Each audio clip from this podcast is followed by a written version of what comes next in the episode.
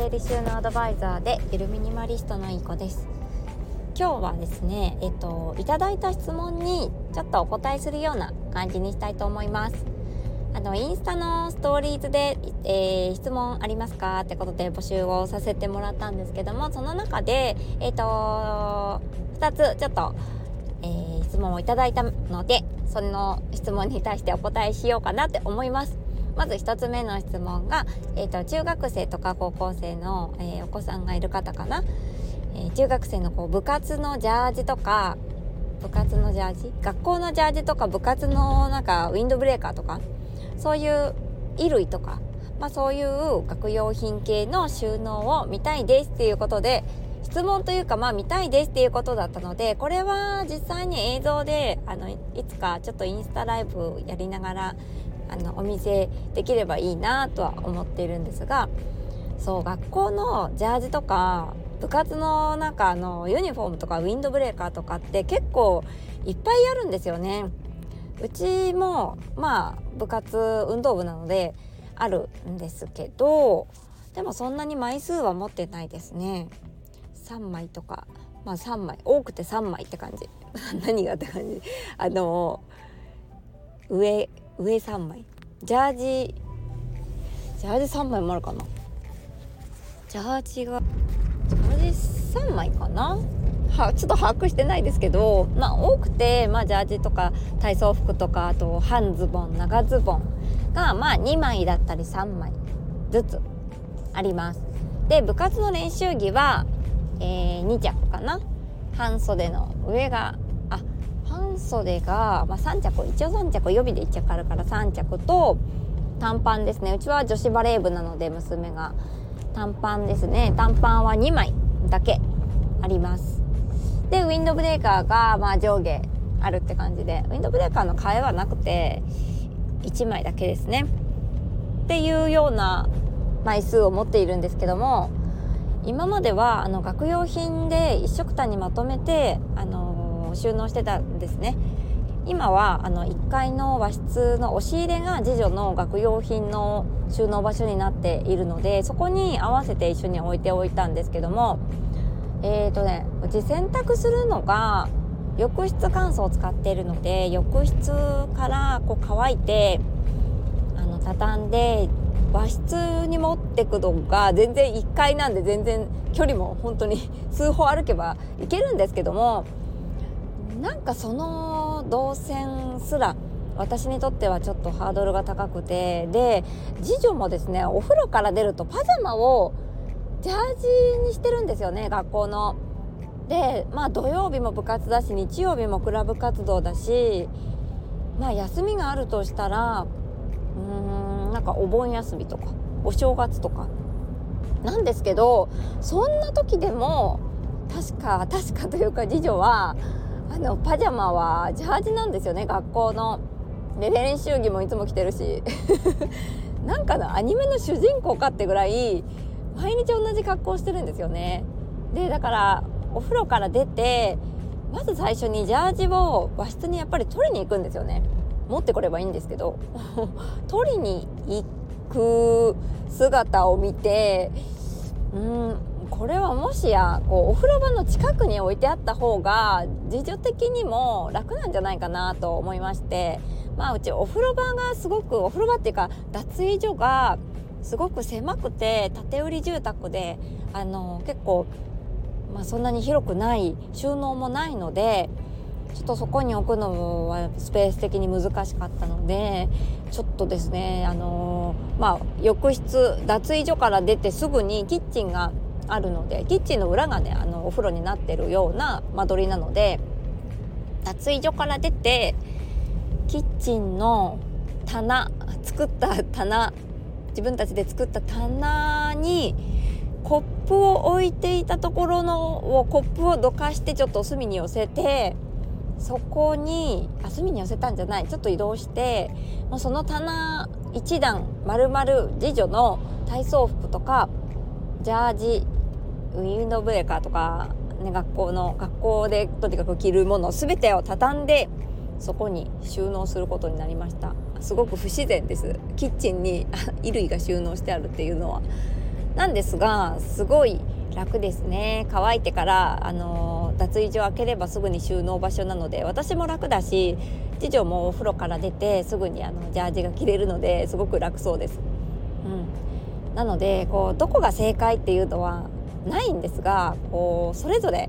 あのお子さんとかお母さんが片付けたりとかする時にどこだったらすごく楽に片付けができるのかっていうところをちょっと折り合いをつけて置いてみるといいんじゃないかなって思います。はいまたちょっと映像であのインスタライブなんかやっちゃったりなんかしてお見せしようかなって思います。であの2つ目のご質問ですけども、えーと、私が片付けを始めた時にまず一番最初に片付けた場所はどこですかっていうご質問をいただきました。えー、私もですね元お部屋出身ということであのお片付けを学んでお片付けを頑張ってきてで今ではまあゆるミニマリストっていうところまであの来た身分ではありますのであの皆さんと同じで片付けようって思って片付けを始めた日があるんですね。はい、それはですね私の場合はお財布です。ちょっとお財布っていうとちょっと片付けた場所っていうとちょっと違うかもしれないんですけども私にとってはすごく衝撃的なあの体験でした。今までこう正し正しいっていうかあの片付けを学ぶとか片付けの概念ってあまり考えたことがなかったのでどこかに隠すとか押し入れに隠すとかね捨てるっていう概念もなかったんですよね。うん、であの整理収納アドバイザーの資格を取ろうと思ってテキストを取り寄せてワークがあってではじゃあお財布かな？お財布で指定があったのかな？まあ、どこか一つ片付ける場所を決めてみましょうってあったのかな？そこでお財布を選んでまずは全部出しましょうでっていうことでお財布の中を全部出しました。そしてその中からじゃあお金ポイントカードレシート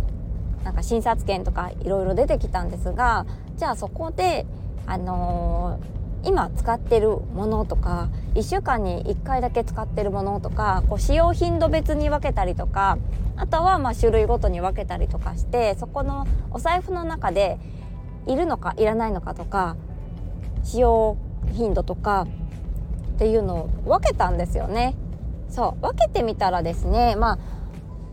分かるっていうことで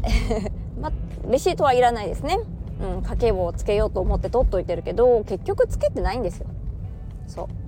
う結局つけないからもう今の現状を考えるということでまあいらないものも見えてくるしお財布の中に必要なものといえばもう最低限お金があればまあいいということで、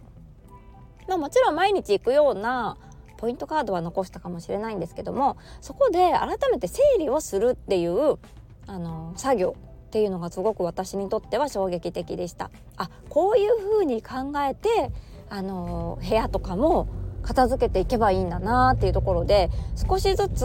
あの片付ける場所のスペースを大きくしていきました。まずはお財布。でその次に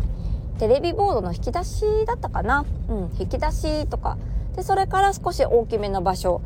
そして部屋押し入れとか少しあのスペースを広げていきましたまずは押し入れから片付けましょうってよく聞くと思うんですけども片付けとは何ぞやっていうような以前の私のような人の場合はいきなり大きいところから片付けるよりも片付けのその作業どうやってやったらいいかなっていうそのな流れかなを知るためにはやっぱり小さい場所から始めるといいなって思いました。で小さい場所から始めていけば必ずじゃあ部屋が片付くかっていうと私はそうは思いません。うん、部屋ってなるとまた別だしじゃあ小さいところ片付けてお財布がずっと片付いてるかって言ったらまたリバウンドしますお財布も。なんでかっていうとそれは自分がどういう風に生きたいかっていうのが分かってないからです。うん、分かってなかったらお財布もそのうちまた家計簿つけようと思ってって言いながらレシートが溜まっていくし便利だからっていう理由でこう多機能なお財布あのカードがいっぱい入るようなお財布をこう買ってきて診察券とかもう年に1回行くか行かないか分かんないぐらいのこうスーパーのポイントカードとかも入れちゃうかもしれないしいちいち探すのが私にとってはストレスですとかってあの言い訳というかなんか正当化していろんな ポイントカードを一つのお財布に入れてどんどんお財布が太ってくんですよ。で1年に1回行くか行かないかのあのお店のポイントカードでそのうち行かなくなっちゃうじゃないですか。でそのうちポイントだって期限があるしあの何のためにじゃあポイントカード作ったんだろうっていうことにもなりますしただそこにあるだけただこう余分な脂肪みたいな感じでずっとそのお財布にこうずっと居座られてるっていう状態になりかねないんですよね。だから自分がどういう風に生きたいのかとかうんと何があれば私自分が幸せなのかっていうのがわからない限りは片付けても片付けても無駄ですね。はっきり言って。ちゅう感じです。そう。だからですねどこを最初に片付けるのかっていうのももちろんすごく大切なんですがじゃあそこから片付けたからといって片付けがずっと成功して、あのー、満足いくあのお家になるかって言ったらちょっとそれはあの話は別かなとも思いました。ちょっと厳しいかもしれないんですけど私がそうだったんですよね。あこれでやっと家が片付くかもって思ったんですけども片付かなかったんですよ。片付け方は分かったんですよ。だけど自分が、あの何があればいいのかとかっていうことが分からなくってどういう暮らしがしたいのかも分からなくってメディアに振り回されてるしあの不幸一番不幸だと言われてるインスタグラム一番違うな一番不幸になる SNS はインスタグラムって言われてるぐらいのあのねインスタグラムを見て広告見て踊らされたりとか人の生活見てあ私もこれ欲しいなこれがあればちょっとこの人みたいになれるかなとか人の軸でこう振り回されてたんですよね。うん、そうそうそう。っていう感じなんですよ。はい、まあ、ちょっと質問に答えながらもちょっと厳しい厳しめな感じのことを言いましたが本当なのではい。ぜひぜひ。という回答でした。はい。じゃあ今日は以上になります。またちょっと折を見てインスタライブ挑戦してみようかなって思います。最後まで聞いてくださってありがとうございました。それでは素敵な一日をお過ごしください。失礼いたします。